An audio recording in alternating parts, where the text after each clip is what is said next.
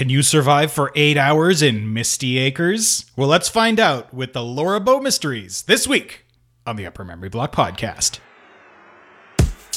So what shall it be? Do you join the unity or do you die here? Join. Die. Join. Die.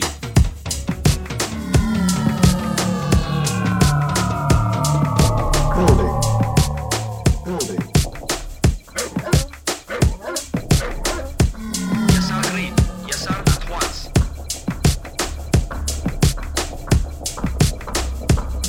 Unable to comply. Building in progress.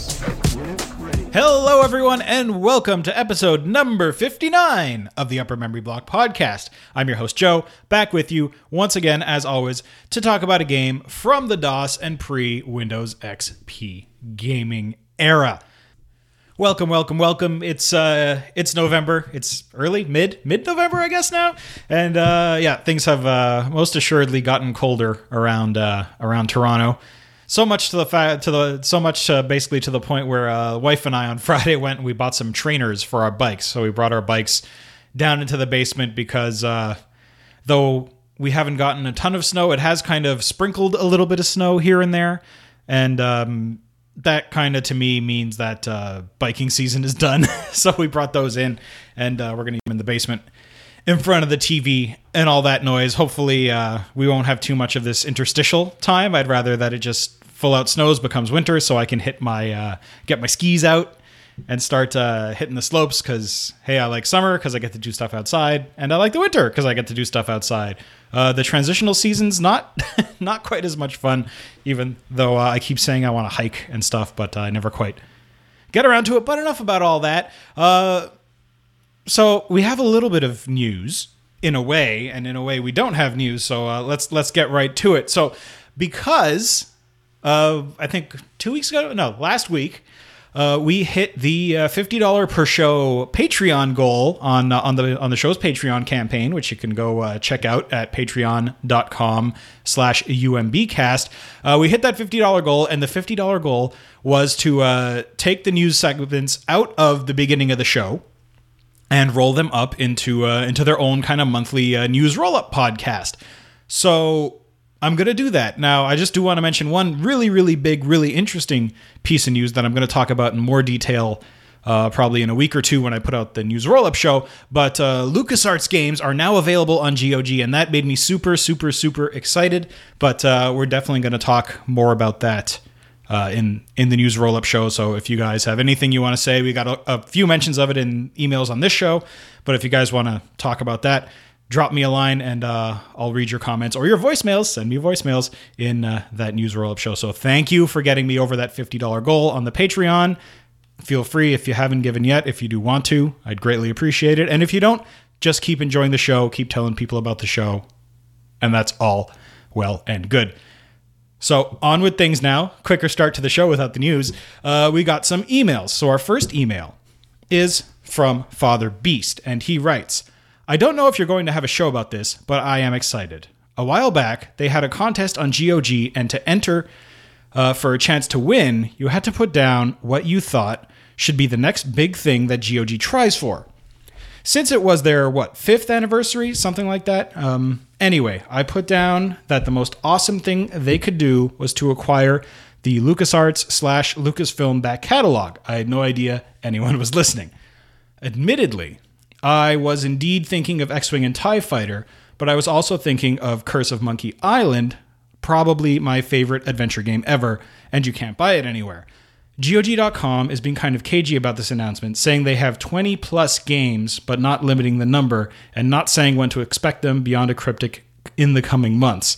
If it's an advertising gimmick, it worked, because I'm going to be watching GOG closely for quite a while. Father Beast. Well, thanks, Father Beast, and as I just said, I'm also quite excited about this whole announcement. There's a whole bunch of LucasArts games that I'm hoping for, and I'm not sure kind of what the process is. I don't know if they're holding back games. I don't know if, they're just kind of working through getting X-Wing and TIE Fighter working kind of out of the box might have been a bit of a challenge, and all, the other games that they had were kind of already, that they put out were kind of already somewhat available on Steam, so all the work was already done. So I imagine for additional games, they'd have to go out of their way to do a bit more work, though I know Loom is available on Steam, The Dig is available on Steam, so who knows? Maybe it is just a marketing thing. Next, we have an email from Francisco, and Francisco writes, "Hiya, Joe. Still loving the UMB cast, and big congrats on getting your first 2 Patreon milestones reached." That's first 3 now, Francisco. Thanks a lot. Wanted to email a response to you and Father Beast from the Starflight episode where he asked about other retro PC game podcasts. It doesn't fit the criteria exactly, but I would suggest 3 moves ahead from the Idle Thumbs network of shows. And the URL for that is idlethumbs.net/3MA. Though they aren't retro-specific, covering new games and old, if you enjoy strategy games, PC, and sometimes board, it's a good in-depth show. Thanks for all you do, Joe, and hope your marathon went/will go well. The marathon did go well, thank you very much, and I was tired at the end of it. So yeah, thanks, Francisco. And, as for another podcast that I recently found and I really enjoy, that is somewhat retro game specific and somewhat not, it is actually the Blue Cup Tools podcast. That's done by Francisco Gonzalez and Ben Chandler. And so Francisco and Ben are actually, game designers and producers and artists and all that stuff who are pretty well known, I guess, in the AGS community. And they do work with Wadjet Eye Games on like Blackwell and games like that.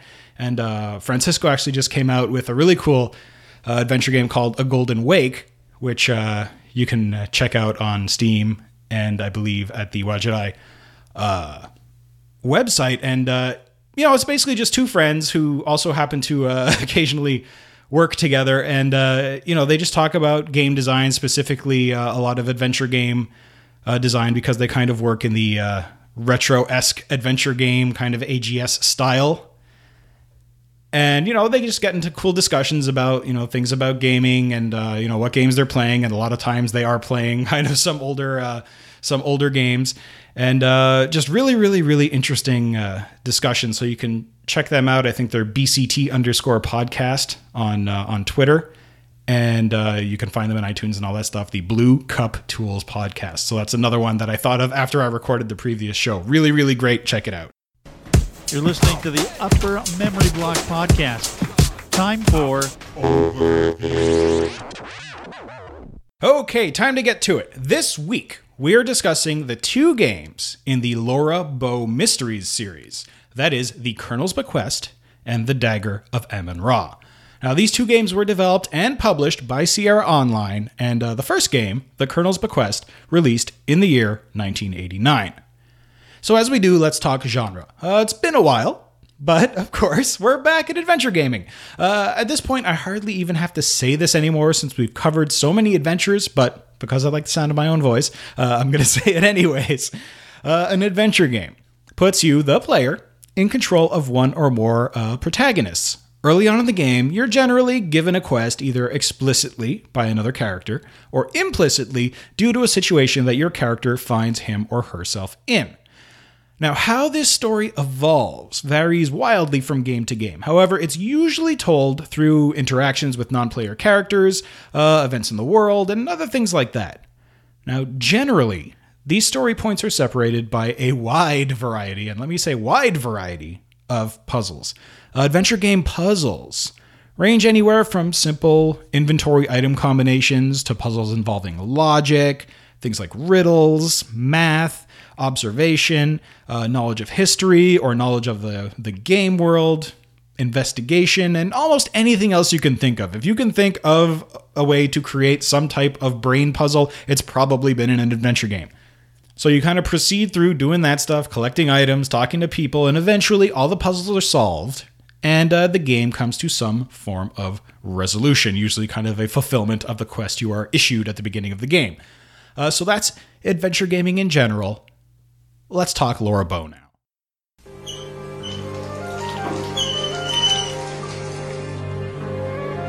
Prepare yourself for a spine-tingling 3D tale of terror. The master of adventure is now the master of suspense.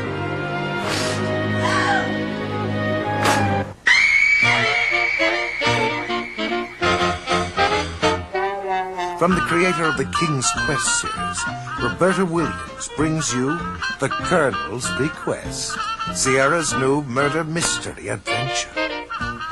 Welcome to Blood Bayou. The Roaring Twenties are well underway, and you, as Laura Bow, young college journalist, have been invited to an elegant evening of wine, dinner, and murder.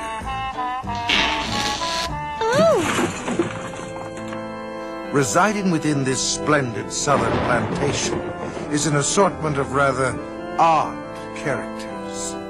One of them has a rather unnerving habit. Who is the killer? Is it Jeeves, the solemn butler? Gertrude, the greedy widow? If you don't watch your P's and Q's, I am going to tell him all about it. Or perhaps the eccentric Colonel Dijon himself.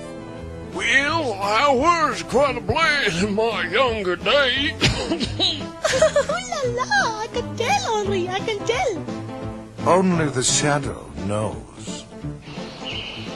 But by using clues and deductive reasoning, you might solve this bizarre mystery and avoid being the next victim of The Colonel's Bequest. Ooh, creepy.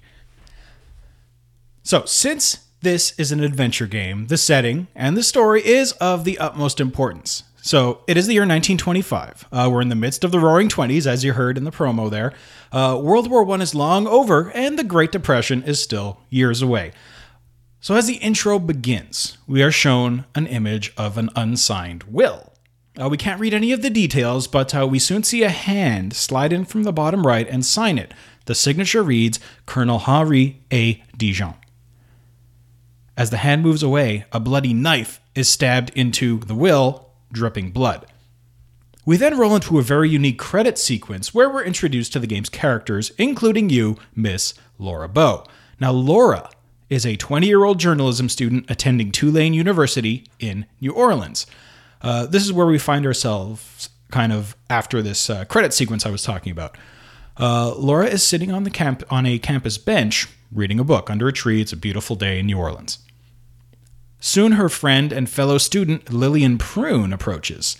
Now, Lillian is the definition of a 20s flapper. She's wearing a short dress, she's got short hair, and she has a very strong personality. She contrasts quite nicely and quite starkly to Laura's more conservative traditional style.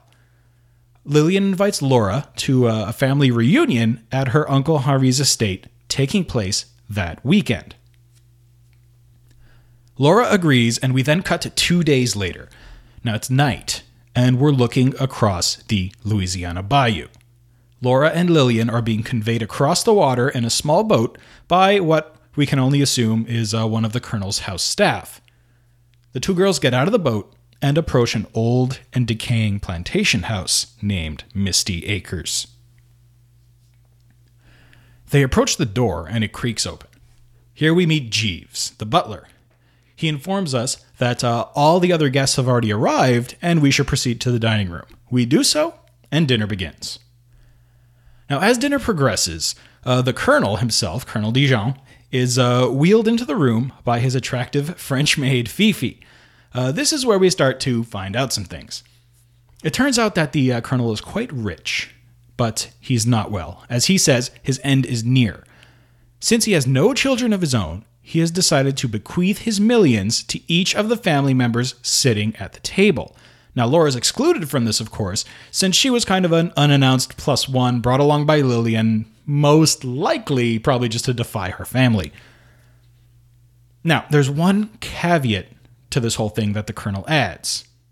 Yes, his millions will be evenly distributed between all in attendance. However, if anyone should die before he himself does, their share will be redistributed among the rest of the survivors. Fifi then pushes the Colonel's wheelchair out of the room to the stunned silence of all the guests. As soon as the Colonel leaves, everyone immediately begins arguing as to why the others shouldn't have been included in their group until Lillian stands up in disgust and says she and Laura are going to retire to their room. Once there, Act 1 of this 8-act story begins. A clock pops up on the screen telling us it's 7 p.m. This is the end of the somewhat lengthy but informative intro and where we begin the game. You are listening to the Upper Memory Block podcast. Okay, so let's discuss gameplay. Rolling back a little bit to before the intro we just discussed, let's begin from the true beginning. Now, this is quite an immersive game, even from the copy protection screen. So to even play the game, we have to do a little bit of sleuthing. A fingerprint is shown on the screen, surrounded by a series of names, which we will soon be very familiar with. Now, to get in, we have to match the fingerprint to the person using the back of the map enclosed in the game box. So is this still annoying manual-based copy protection? Yes, it most assuredly is. But does it fit into the framework of the game world? Yeah, it absolutely does. So once we're in, we start a new game. Again, here we see where the Colonel's Bequest is somewhat unique in, shall we say, its framing. In the story section, I mentioned that there was a credit sequence which was unique. Well, this is why. So most adventure games put you into the game world and they treat that game world as if it's real. Colonel's Bequest does do this once you get into the game itself, but the world before that is presented within the framework of a stage play. So after the copy protection, the message, "The curtain is about to go up, please be seated," appears on the screen. You're then asked if you've ever attended a performance of the Colonel's Bequest before. Now, if you say you have, you jump directly to the beginning of Act 1. Otherwise, you watch the intro we just discussed. Now, that's not unique in Sierra games of this time. King's Quest V does the same thing if you want to skip the intro. But the fact that it's kind of framed as a play, I think, is quite unique. So during the intro, we're introduced to the characters in the game. A close-up portrait of them appears in the lower half of the screen, and then they shrink down to their in-game sprite and move up to what appears to be a traditional theater stage in the top half of the screen. Frankly, this is a pretty good time to start taking notes. So first, we're introduced to Colonel Henri Dijon, or Henri Dijon, however you want to call him, but he's French, so Henri Dijon. He's an old, balding, heavily mustachioed man with a very stern air about him. His rank is from his service in the Spanish-American War, which took place over 3 months, almost 30 years earlier in the year 1898. He's rich, reclusive, and eccentric. As we'll find out, he is the instigator of this whole situation. We then meet the house staff. Celie is an older black woman from New Orleans. She's the Colonel's cook. Her parents were slaves on the plantation back before slavery was abolished in the United States in the 1860s. Fifi is the Colonel's very attractive and very stereotypical French maid. Her job is to serve the Colonel, which she does in more ways than one, which we will also soon find out. Jeeves is the butler. Now, he's stoic and generally hovers around serving drinks and making sure the house is running well. Next, we have the three other direct members of the Dijon family. Gertrude is the old and snobby widow of the Colonel's late brother. Rudolph, or Rudy, is Gertrude's son. He's dark-haired and slick, and we quickly find out he's quite the womanizer. Gloria Swanson is Gertrude's daughter. She's a beautiful and seemingly sophisticated Hollywood actress, replete with all the drama and all the troubles that one would attribute to someone of her position and stature. We then have the two members of the Prune family. Ethel, who's our friend Lillian's alcoholic mother, is also the Colonel's youngest sister. Following her, we have Lillian, who we've already discussed, and the reason why we've been dragged into this whole thing. We then meet two of the Colonel's friends and confidants. Clarence Sparrow is the Colonel's attorney. We also soon find out that he and Gloria have had a little bit of a past. Dr. Wilbur C. Fields is the Colonel's longtime physician. Finally, of course, we have Laura, 20-year-old Tulane journalism student and daughter of Detective John Bow. So as I said, we're shown close-ups of these characters in addition to a reference of what their in-game sprite looks like. Now, this is very helpful during the game. We've got a very long cast of characters here, at least for a late 80s era adventure game. So why put so much time and effort into getting you to know these people before the game even starts? Well, this is yet another spot where this game diverges from what became the adventure game norm. Well, The Colonel's Bequest does have all the standard trappings of adventure games, like inventory, exploration, possible deaths, and of course puzzles. They are not the main focus of the game. The main focus here are these people, are the characters, their motivations, their interactions, information about them, everything like that. So we find ourselves alone in the guest room we share with Lillian. Act 1 has just begun, and it is 7 p.m. As we'll soon find out, the game takes place over the next 8 hours, with one act being equivalent to 1 hour. So Act 1 ranges from 7 to 8 p.m., Act 2 from 8 to 9 p.m., and so on until the final act at 2 a.m. Let's just say that Laura won't be getting a ton of sleep tonight. So at this point, we've heard what the Colonel's intention for the evening was, we've seen people argue at the table, and we've heard what Lillian thinks of the whole situation. Now Laura is basically left to her own devices. She thinks something's a little bit off about this whole situation and wonders what her father, Detective John Bow, would do in this particular situation. His voice then pops into her head and tells her the following. Honey, if things don't feel right, they probably aren't. Observe the situation closely, yet be unobtrusive. Explore your surroundings quietly and carefully. Try to question others without raising suspicion. Notice small details. Take lots of notes, and above all, be careful. Laura then goes to her suitcase and picks up her notebook and pencil. Now we can go explore the old plantation house. Wandering around, we begin to meet people. Now, most of the guests see you as somewhat of an intruder, and they're not very forthcoming. So we need to figure out a way to listen in to other people's conversations without having them know that we're there. Well, let's back out into the hallway. So each floor of the mansion has a front hall and a back hall with 4 rooms off of each floor. In the middle of each set of rooms, there are, shall we say, noticeable items. The second floor boasts 2 armoires. The first boasts a large grandfather clock and a mirror. Well, it turns out that these items hide secret passages to areas between the rooms. And each room contains a painting with somewhat stereotypical false eyes that Laura can use to look in on things. So after observing a conversation between the Colonel and Fifi, we find out that Fifi is a lot more to the Colonel than simply a maid. Also, because she's not a member of the family, she hasn't been included in the list of people to get on all the Colonel's money. Both of these things might be interesting to remember for later on. So when interviewing characters directly, when she's not, looking at them through a hole in the wall, Laura has to think of appropriate things to ask via the text parser. So being that this is 1989, this game is still parser-based, but, by this time, I think, we're going to talk about it in more detail later. This is an early SCI game. The parser in these games had become quite advanced and recognized quite a wide range of inputs. Still, figuring out exactly what to ask and how to interact with people and objects could still be quite tricky. It wasn't just click use and whatever you can do, you do. You had to figure out, ask person X about person Y, things like that. So you've observed the conversation between the Colonel and Fifi, and once this conversation ends, the clock pops up and moves time forward from 7 p.m. to 7:15 p.m. So each 15-minute interval, each quarter hour, places all of the players in this mystery in different places and allows Laura to find whatever information is available in the house at that given time. So each time shift is triggered by a specific plot element.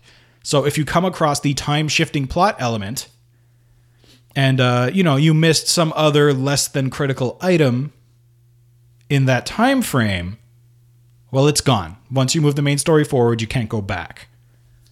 So as Act 1 gives way to Act 2, the story picks up. One of the guests is found dead. Laura tries to tell people, but the body quickly disappears, and no one except for Celie the cook actually believes Laura when she says that someone was killed. Well, it looks like it's up to Laura to figure out who the murderer is. Suffice it to say that there will be more murders as the evening goes on, with opportunities for Laura herself to become the victim. The game unravels like a classic Agatha Christie mystery until you're faced with a choice at the end, resulting in what we can call either the good or you know, intended or bad and, let's say, alternate endings. Again, unlike most other Sierra adventures, the game doesn't have a true scoring system. Instead, at the end of the game, you get to review your notebook, which I don't actually think you can access during the game. You only get to see it at the end.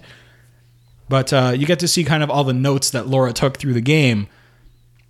And this helps you to see if you've uncovered all of the items of information that are available throughout the property.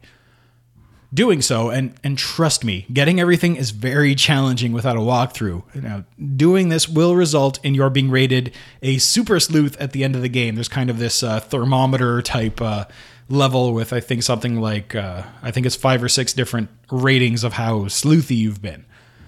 You can definitely complete the game without uncovering all the facts.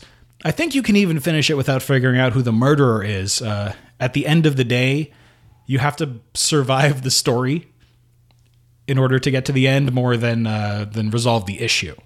So the notes at the end will give you hints as to anything you've missed, and you know, keeping those in mind, if you play through the game again, you can try and, you know, get more points, if you will, on your subsequent playthroughs.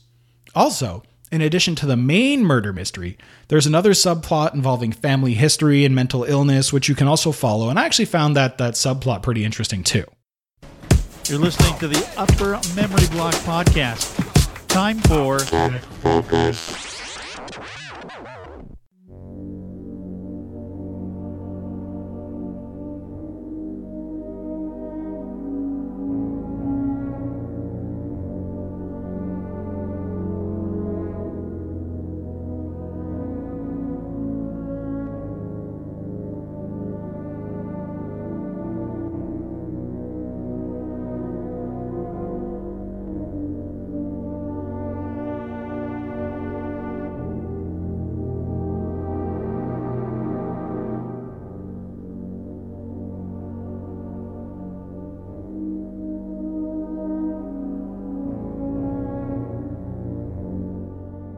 All right, tech-focused time. So, The Colonel's Bequest had some fairly simple system requirements.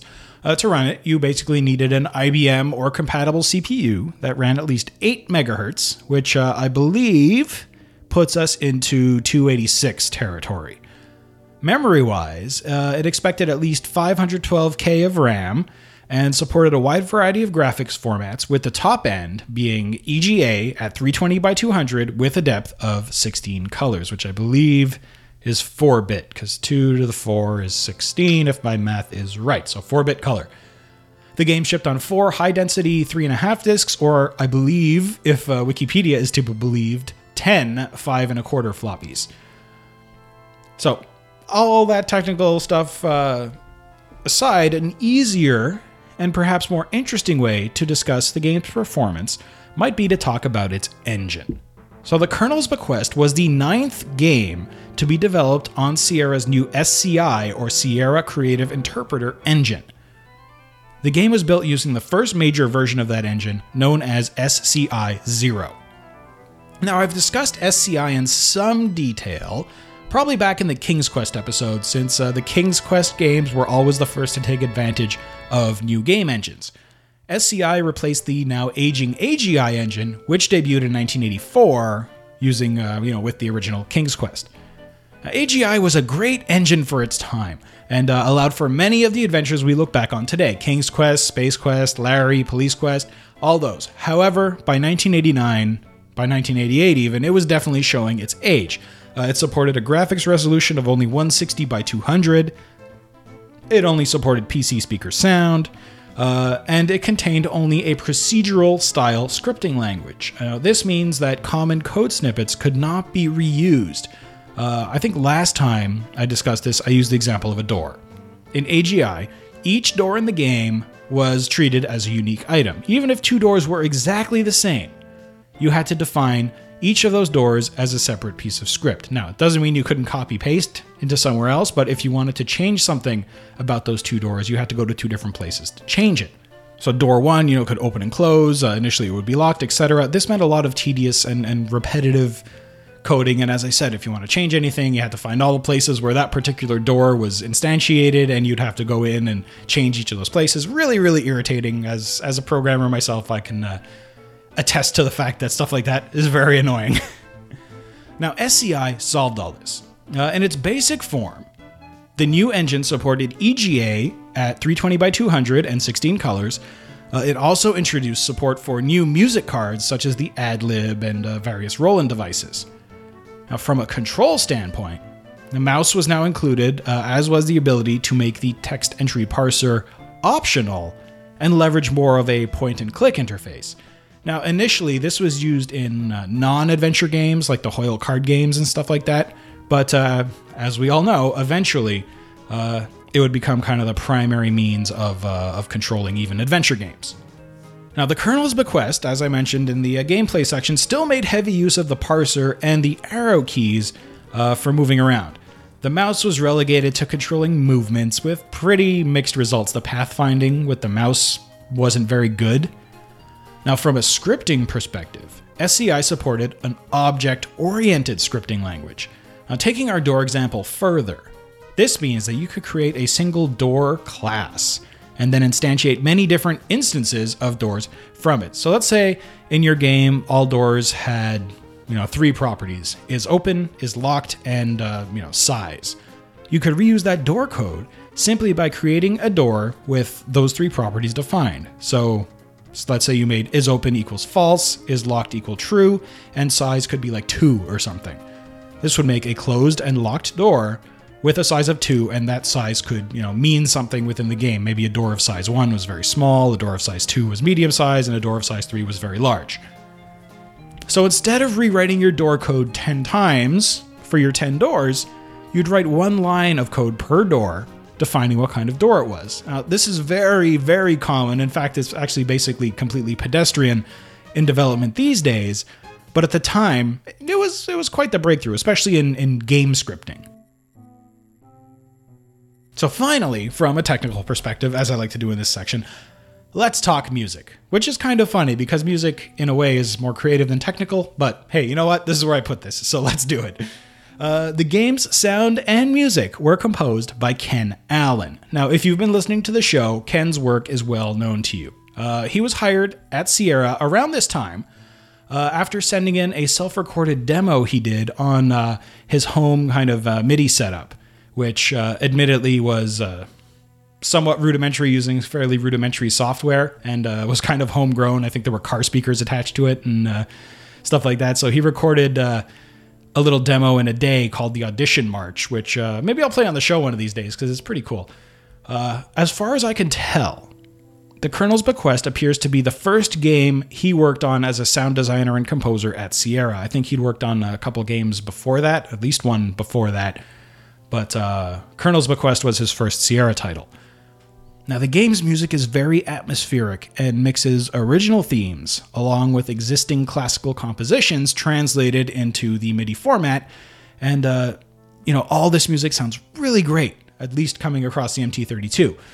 The music in the game is a combination of eerie and suspenseful, but it also delves into some ragtime and Dixieland-style music that's, reminiscent of New Orleans and the South and stuff like that. I mean, there's some amazing sound work here, even with kind of the rudimentary tools and the rudimentary sound capabilities they had at the time. They were really able, Ken Allen and, the guys of his ilk were able really to milk those limited devices for all they could do.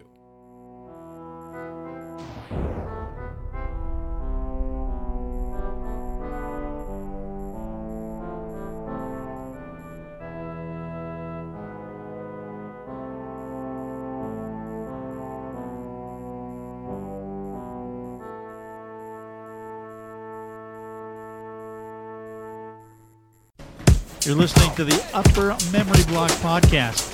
Time for development story. Okay, dev story time. So, The Colonel's Bequest was a game by Roberta Williams. As such, it is, of course, inexorably linked to the early days of Sierra, even though it came on kind of later in the company's life. Now, I won't spend tons of time on the early days of Sierra, since I've done that on countless occasions already, including the show where I focused on Sierra as a company. The one thing I will focus on, though, probably because I won't ever do a show on it directly, unless you guys really want me to, is Mystery House. So Mystery House was both the first game Roberta Williams designed and also the first game that Sierra, then known as Online Systems, published. Now, how did this happen? Well, I mentioned this before, but Ken basically brought home a teletype terminal so he could work on some accounting package that he was trying to build. And rummaging through a catalog, he, and I believe Roberta as well, came across a game known as Colossal Cave Adventure. They acquired this game. They both played through it from start to finish. They loved it. They were in love with this text-based adventure game. So Roberta looked around for more games of the ilk of Colossal Cave Adventure, but she couldn't find any.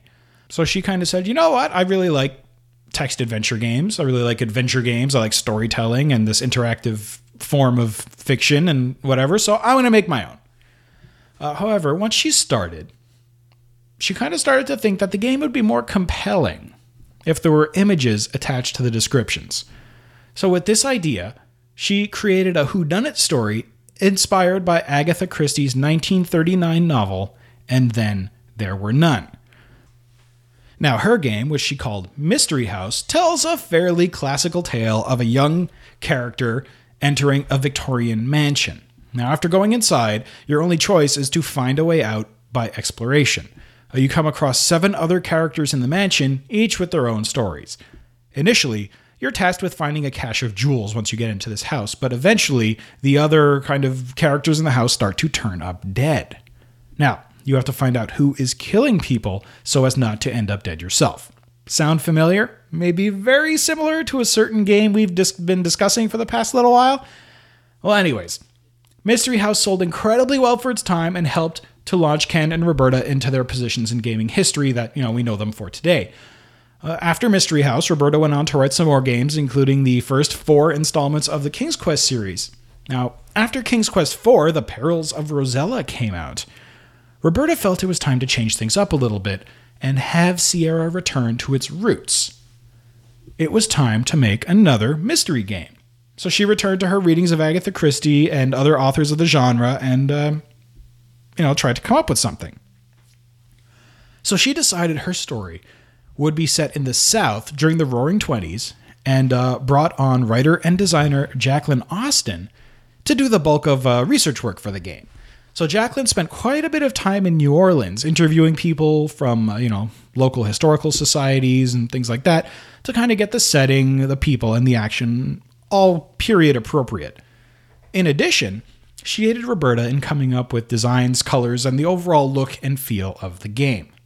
As was mentioned, unlike the games Roberta had been working on until this point, this game had much less to do with puzzles and items and much, much more to do with characters. Roberta's goal was to not explicitly issue a quest as she had done before. You go look at King's Quest I, the game starts, you walk to the king says, find these things. It's kind of all very clear. So instead of that, her goal was to tell an interactive story. According to her, she wanted the player to feel like an innocent thrust into a situation where people all around her are suddenly dying. Along the way, you figure out people's motivations, who's sleeping with who, and, generally you just kind of move along with the story. Even the name of the game was different in style than other Sierra adventures. While all the other games explicitly contained the word quest, this game only nodded at the tradition by including quest as part of one of the words in the title. So instead of calling it something else, they called it The Colonel's Bequest, just to still have that little nod towards quest in there, which is why the title, a lot of people think the title's a little awkward, but I think it's fine. So it was still a Sierra Quest game, just not quite in the way the others were. And what about the fact that we have a female protagonist in the game? Well, according to Roberta, she sort of pictured Laura Bow as a Nancy Drew type. So it was really a given all along that the main character in this game would be female.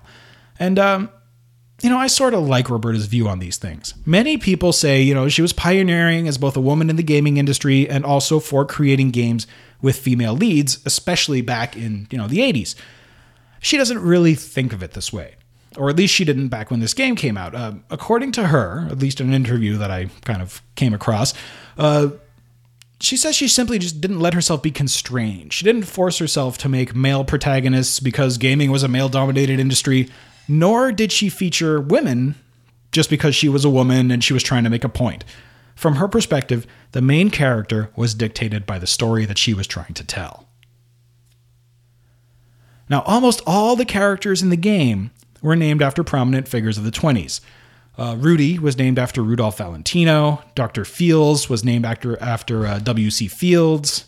Gloria Swanson was named after actress Gloria Swanson.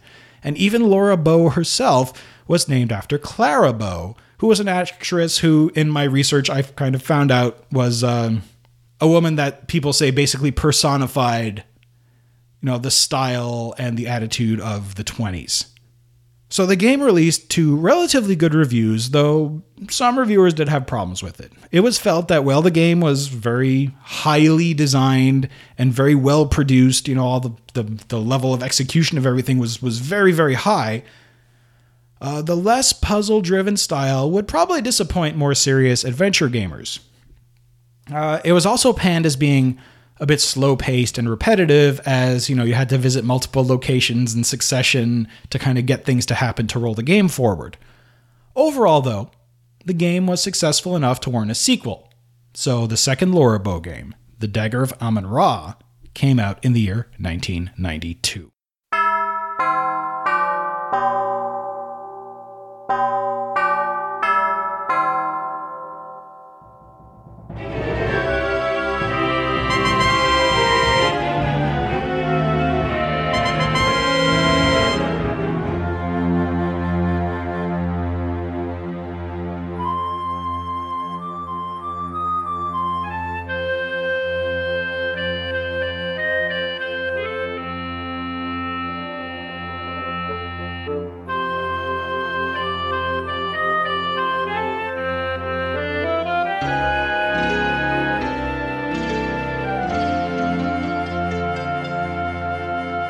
In this game, we find ourselves in New York 1 year later in 1926. So Laura has graduated from Tulane and moved up to New York, where she is now working for a prestigious newspaper.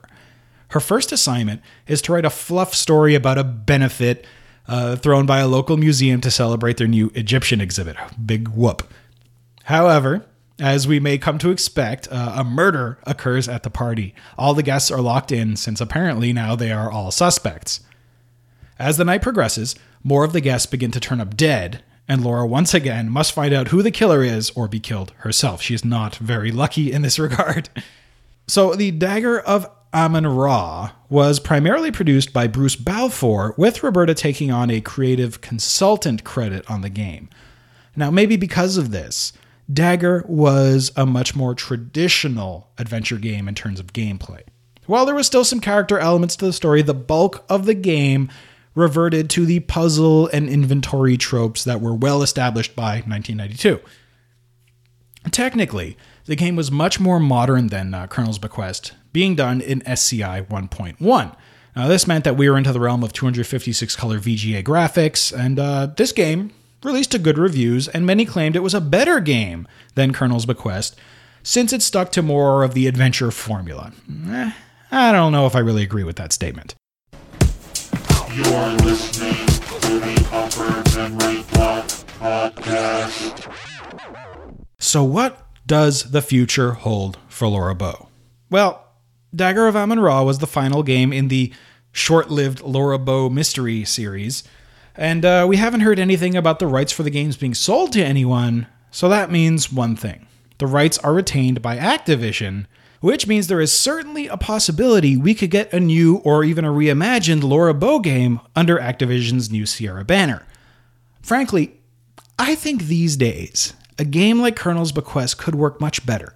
I mean, you know, Gone Home, for example, really does remind me of a game in this style. In fact, I'll even venture to say Colonel's Bequest and Dagger of Amon Ra remind me quite a bit of Gabriel Knight, like, you know, these mystery stories, but, you know, something like Gone Home, where really you're just walking around, you're not really in any danger, and you're just uncovering a story, was, I think, sort of Roberta's intention when she was, you know, creating Colonel's Bequest. So, and, you know, Gone Home was quite popular. Other games are coming out that are like it. So, you know, I think the time is here. So with that said, where can we get these Laura Bow games today? Well, there's nowhere that I know to get them digitally, legally. these days. Last I knew of them, they were packed into the King's Quest collection as bonus material, and they were also put in another series known as the Roberta Williams Anthology. However, even those collections aren't available digitally. I think the King's Quest games from GOG were pulled from this collection, but the collection itself isn't really available. I'm sure you can find them on eBay without too much trouble. Otherwise, if you want to go all shady about it, you can hit the abandonware and all of that. But, let's hope that that we're going to see these games come out.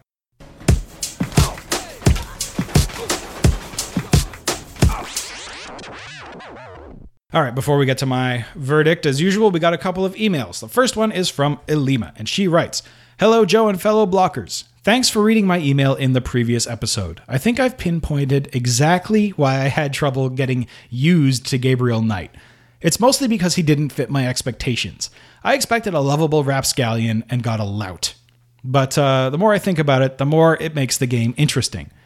Anyhow, that just really goes to show that Gabriel Knight's Sins of the Fathers is truly a great game.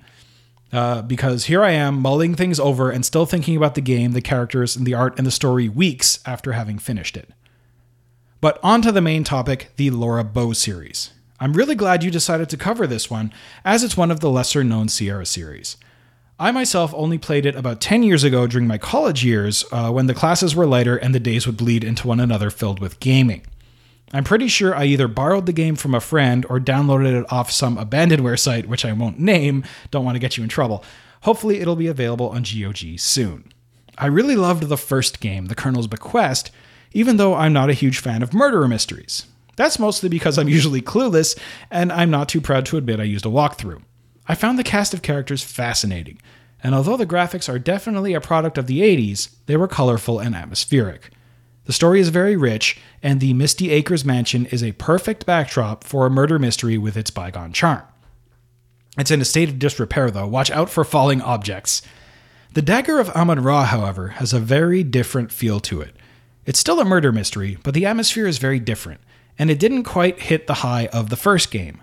While the city of New York is a fascinating place, it's just not the same as the gloomy, foreboding old mansion. I admit I found the game frustrating in places and was really, really glad I had a walkthrough. I can safely say I would have never solved the game otherwise. As an adventure game enthusiast, I obviously really enjoyed these games and would recommend them. Looking forward to hear the story behind Laura Bow, as well as your own opinion. Block on, Ilyma/Emily. P.S. She writes, I also recently played Another World, which you covered back in March. Wow, that game was brutally, unforgivingly hard. I died so many times. Thanks for the podcast and sharing your love and knowledge of all these great games. Well, thank you, Ilyma. And for Gabriel Knight, like I said, I think it's kind of like he's an interesting character. And, the fact that 20th Anniversary Edition came out just recently, which I still need to talk about very strongly. And, the fact that people still talk about it, listen to the music, interview Jane Jensen about it, even without the 20th Anniversary Edition, does really speak to how well-crafted a game experience it is. And, as for your observations on the Laura Bow games, thanks for that. I only played these now for this show, and this is definitely, again, these are one of those games, or at least the Dagger of Amon Ra. For some reason, the Colonel's Bequest I'd never heard much about, but I always knew that the Dagger of Amon Ra existed. And I kind of thought it was more of like an Indiana Jones type game. Like, oh, we need to chase after the Dagger of Amon-Ra and whatever, but not quite the case. So I'm also glad that I got to cover these games and play through them. And, maybe I'll go back and even give them a little bit more time than I did just in prep for this show. Next, we have a message from Patrick. And Patrick writes, Hey, Joe, so glad you decided to cover the Laura Bow games on the podcast. I can't wait to hear what you have to say about them. For me, The Colonel's Bequest was the best of the bunch. I played that game a ton. The sequels were interesting, but didn't have the same charm the original had, in my opinion. What stands out for me the most when I remember playing The Colonel's Bequest is the way they changed up the adventure game formula. This wasn't a sprawling galactic quest or a high fantasy saga. This was a self-contained set with a clear goal of solving a murder. Instead of progressing through the game via locations, you proceeded by time. I could still hear the sound of the clock when the hour would change. You knew that more people were going to die as time went on, and in the time-honored tradition of Sierra adventure games, it may be you. On a side note, I always enjoyed the aspect of danger in Sierra games, and this game really took that aspect to heart. I also recall The Colonel's Bequest made you really pay attention to conversations with the various characters, so much that it came with a notebook and a pencil in the box. Like any good murder mystery, the characters all had colorful personalities and backstories. There were rivalries and backstabbing galore, as it seemed everyone was a plausible suspect, even the late Colonel's pet parrot. You had to think about what they were telling you, consider their motives, and piece things together. Of course, if you weren't sure someone was telling the truth, one of the most entertaining parts of the game was accessing the secret alcove between the walls to watch the characters interact through the eyes of the paintings. From spats to affairs, this fly-on-the-wall information was key to your efforts to solve the case. From a technical perspective, this was one of the last Sierra games to use the parser interface, which I always preferred to point and click. The graphics and music were excellent and gave the game so much atmosphere. Anyway, looking forward to the podcast. I'm also wondering where you can find a legal copy of the game. Ironically, I still have my 5 1/4 inch discs, but no way to play the game anymore. Keep up the great work, Joe, and thanks again, Patrick. Well, thank you, Patrick. And yeah, unfortunately, like I said, from a digital download perspective, you can't get the game legally anywhere as far as I can tell. But it is in those anthologies, so if you pop over to eBay, then you can probably find those anthologies on CD and using DOSBox and whatever, you can probably get those guys running. So thanks for that email. Imagine yourself strolling the streets of Coruscant, leading a squadron of elite X-Wing pilots, going toe-to-toe with the Dark Lord of the Sith. You can. All you have to do is crack open a book and listen to the Star Wars Stacks podcast and book club. Each month, your hosts Joe, Chris, and Jen take you on a guided tour of the expanded universe. The hosts begin the reviews with a non-spoiler synopsis and analysis to help you decide whether it's worth a read before sounding a spoiler alert and delving into the story in great detail. Subscribe to the show via iTunes or Stitcher Radio. Find the Star Wars Stacks on Facebook, Twitter, Goodreads, and swstacksshow.com, the Star Wars Stacks podcast and book club. It's fun. It's immersive. It's Star Wars.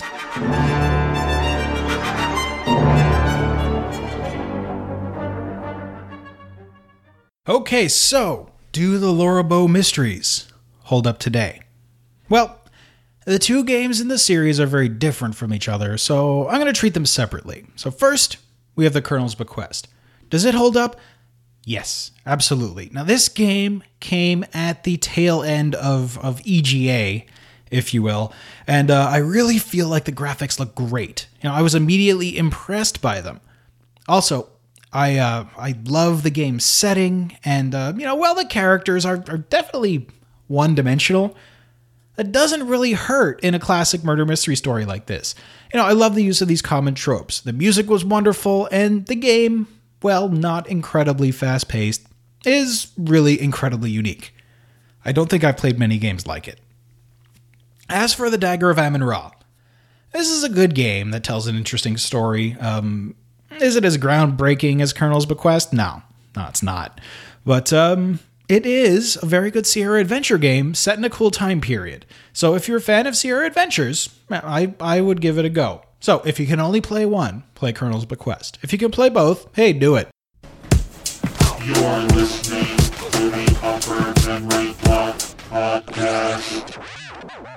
So that's that. Thanks to everyone for writing and doing everything you do. It's always incredibly appreciated. So since we reached the $50 per episode Patreon goal, within the next 2 weeks, I'll be putting out the November 2014 news roll-up show. Even as of right now, I've got quite a bit of stuff to talk about in that. However, for the next actual UMB cast, which will still be, out on the same schedule that I normally put out the real shows out, we'll be diving underwater with Silent Service. So as always, you can send email or audio comments to podcast@umbcast.com. I love it when you guys send me stuff. I can read it on the show, play it on the show. I love voicemails. Send voicemails. Thanks to Rick Moyer for his great audio work. You can find him over at rickmoyer.com. Don't forget, if you enjoy the show, you can come become my boss over at patreon.com/umbcast. That's patreon.com/umbcast. If you find some value from the podcast, please consider joining my 13 current patrons in donating $1 or $2 per show to help me with costs and hit the next goal of quarterly group discussion episodes. That sounds really cool. Every couple of months, get together a bunch of us, have a chat about whatever we want to have a chat about. I think they'll be pretty fun. So you can check out the show notes at umbcast.com. You can join the Facebook group at facebook.com/groups/umbcast. You can follow the show on Twitter at twitter.com/umbshow and me personally at twitter.com/billybob476. You can also find the show on YouTube at youtube.com/umbcast, where I put up videos of my game research sessions, all kinds of stuff like that. Subscribe to the show on iTunes, stream us live at Stitcher Radio, and that's that. And we will see you next time for Silent Service here in the Upper Memory Block. Battle control terminated.